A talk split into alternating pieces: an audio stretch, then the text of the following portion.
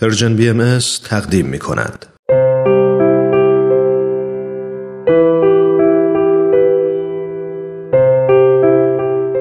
صد پرسش صد پاسخ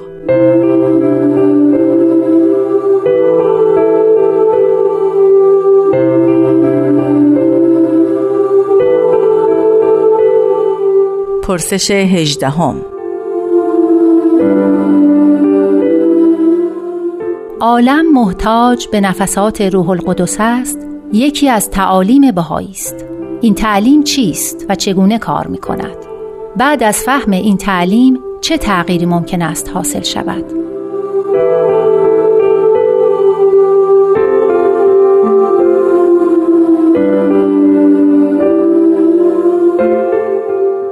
با آرزوی شادی برای شما شنوندگان عزیز بنده وحید خورسندی هستم. این تعلیم تا حدی که ما متوجه میشیم چند وجه داره. شاید اولین وجهش این باشه که در مقابل سابقه تاریخی که از دوران رنسانس به وجود اومد و انسان را غیر محتاج به هیچ نیروی خارج از وجود خودش در نظر گرفت. یعنی گفت که انسان دیگه خدا را برداشته و خودش به جای او قرار گرفته. به انسان یادآوری می کند که عالم انسانی محتاج نوعی هدایت یاری و تایید الهی است و انسان به تنهایی خودش برای حل همه آنچه که از فعالیت بیرویه خودش حاصل کرده کافی نیست و سیر حیات بشری در اطراف ما هم همین رو نشان می دهد که خودخواهی انسانی باید به وسیله عامل دیگری غیر از خود انسان محدود بشه و تغییر بکنه که ما اسمشو می‌گذاریم دین. پس دنیا محتاج نفسات و روح القدس است. به یک معنا این است که جامعه انسانی نمی‌تواند بدون نقش مهم هدایت کننده تعییدات الهی و هدایت الهی که به صورت پیامبران در هر زمان ظاهر میشه به سعادت حقیقی خودش برسه.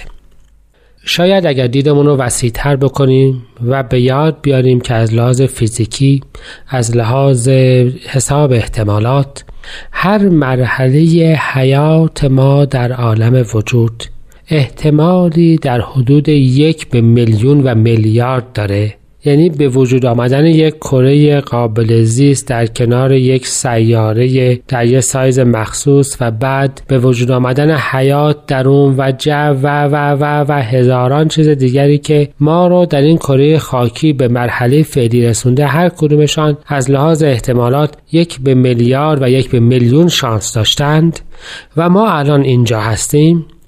به مرحله مهمتری فکرمون برسه و اون اینکه کل عالم وجود نشان یک اراده هدایتگری را در خودش داره. این چنین نیست که بر اثر تصادف و احتمالات همه چیز به این قشنگی در بیاد. یک وقتی مثال می زدن که شما از کنار هم گذاشتن یه سر حروف و دادن اون به دست مثلا باد یا یک موجودی امثال اون یک منظومه از هومر یا شکسپیر رو به دست نمی آورید و تقریبا شانس حیات فعلی ما در جهان همین حدوده. پس وقتی می‌گوییم دنیا محتاج نفسات روح القدس است یعنی قبول داریم که هم در حیات مادی و هم در حیات اجتماعی و فکری ما نوعی نیروی هدایتگر وجود داره. این نیروی هدایتگر چه ما بفهمیم و چه نفهمیم. چه اسمش رو بگذاریم؟ قوانین طبیعت چه اسمش رو بگذاریم؟ احتمالاتی که همه در یک جهت خاص انجام شده ولی وجود داره.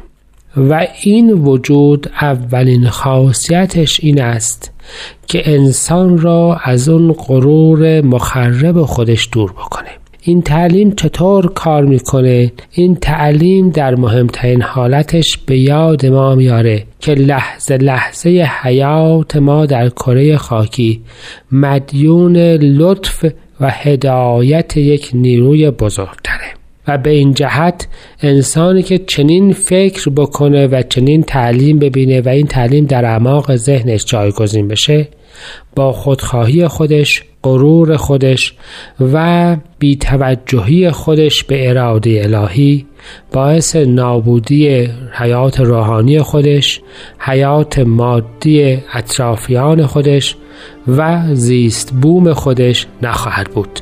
عالم محتاج نفسات روح القدس است نشان اراده الهی و خضوع انسانی رو با خودش داره.